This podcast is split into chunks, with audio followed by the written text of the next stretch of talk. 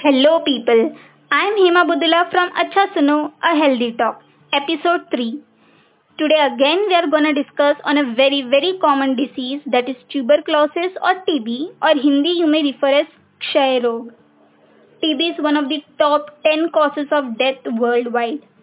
Roughly over 2 billion people are infected and about 2 million people die from active TB each year even if it is curable. TB is so common that about 40% of people in India carry the bacteria, which is highest as compared to other countries worldwide. From these 40%, about 1 in 10 people develop the disease and others just carry the bacteria without having symptoms and without transferring them to others. Now the question arrives, how is tuberculosis caused? TB is caused by a bacteria which is Mycobacterium tuberculosis which affects the lungs. Some of the risk factors include location and place of birth. Well, TB can infect anyone, but the place where you live or the place of your birth also indicates your surroundings and the presence of TB disease in the people around you. This also includes your family members, co-workers or co-residents at your home as well as your workplace. Another risk factor is age and gender. The rate of activation of latent TB is higher in older people as compared to younger ones, whereas it affects more number of males as compared to females.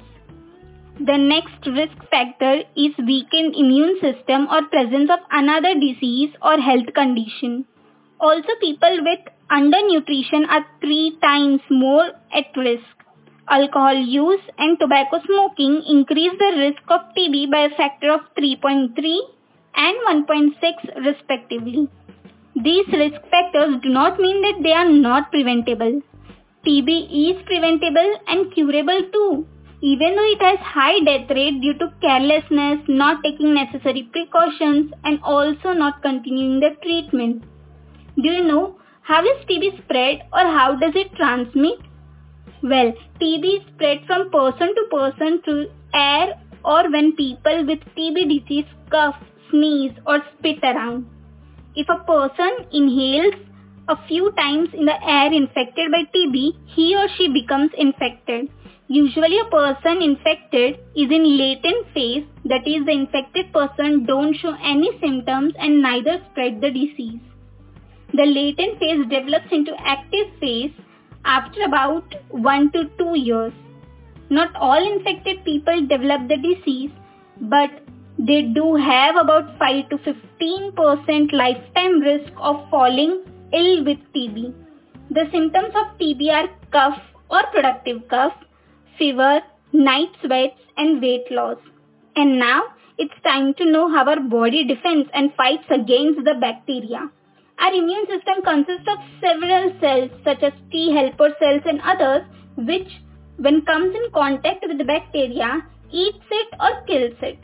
A series of reaction takes place from identification of the bacteria by the immune cells and then killing it. But the bacteria has several ways to resist the immune system. The bacteria consists of some macronutrients such as polysaccharide which blocks the immune cells by releasing immunity suppressing agents.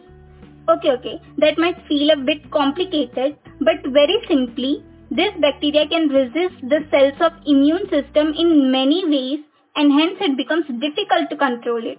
As the bacteria enters the body by inhalation, the further development depends upon three factors. First, the number of bacterial organisms inhaled.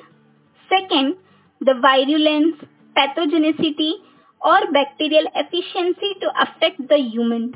Third, the infected person's immunity response. When inhaled, the bacteria firstly enters the lungs. If the immune response is strong enough and body's immune cells destroy the bacteria, then further infection will not take place.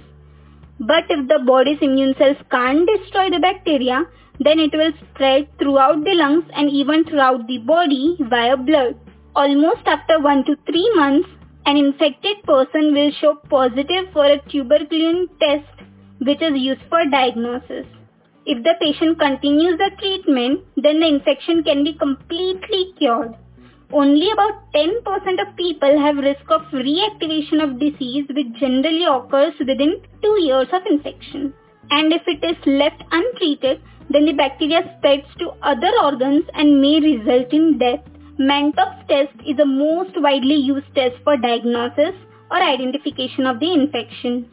BCG vaccine is primarily used against tuberculosis and is necessarily given to children in countries where tuberculosis and leprosy is very common.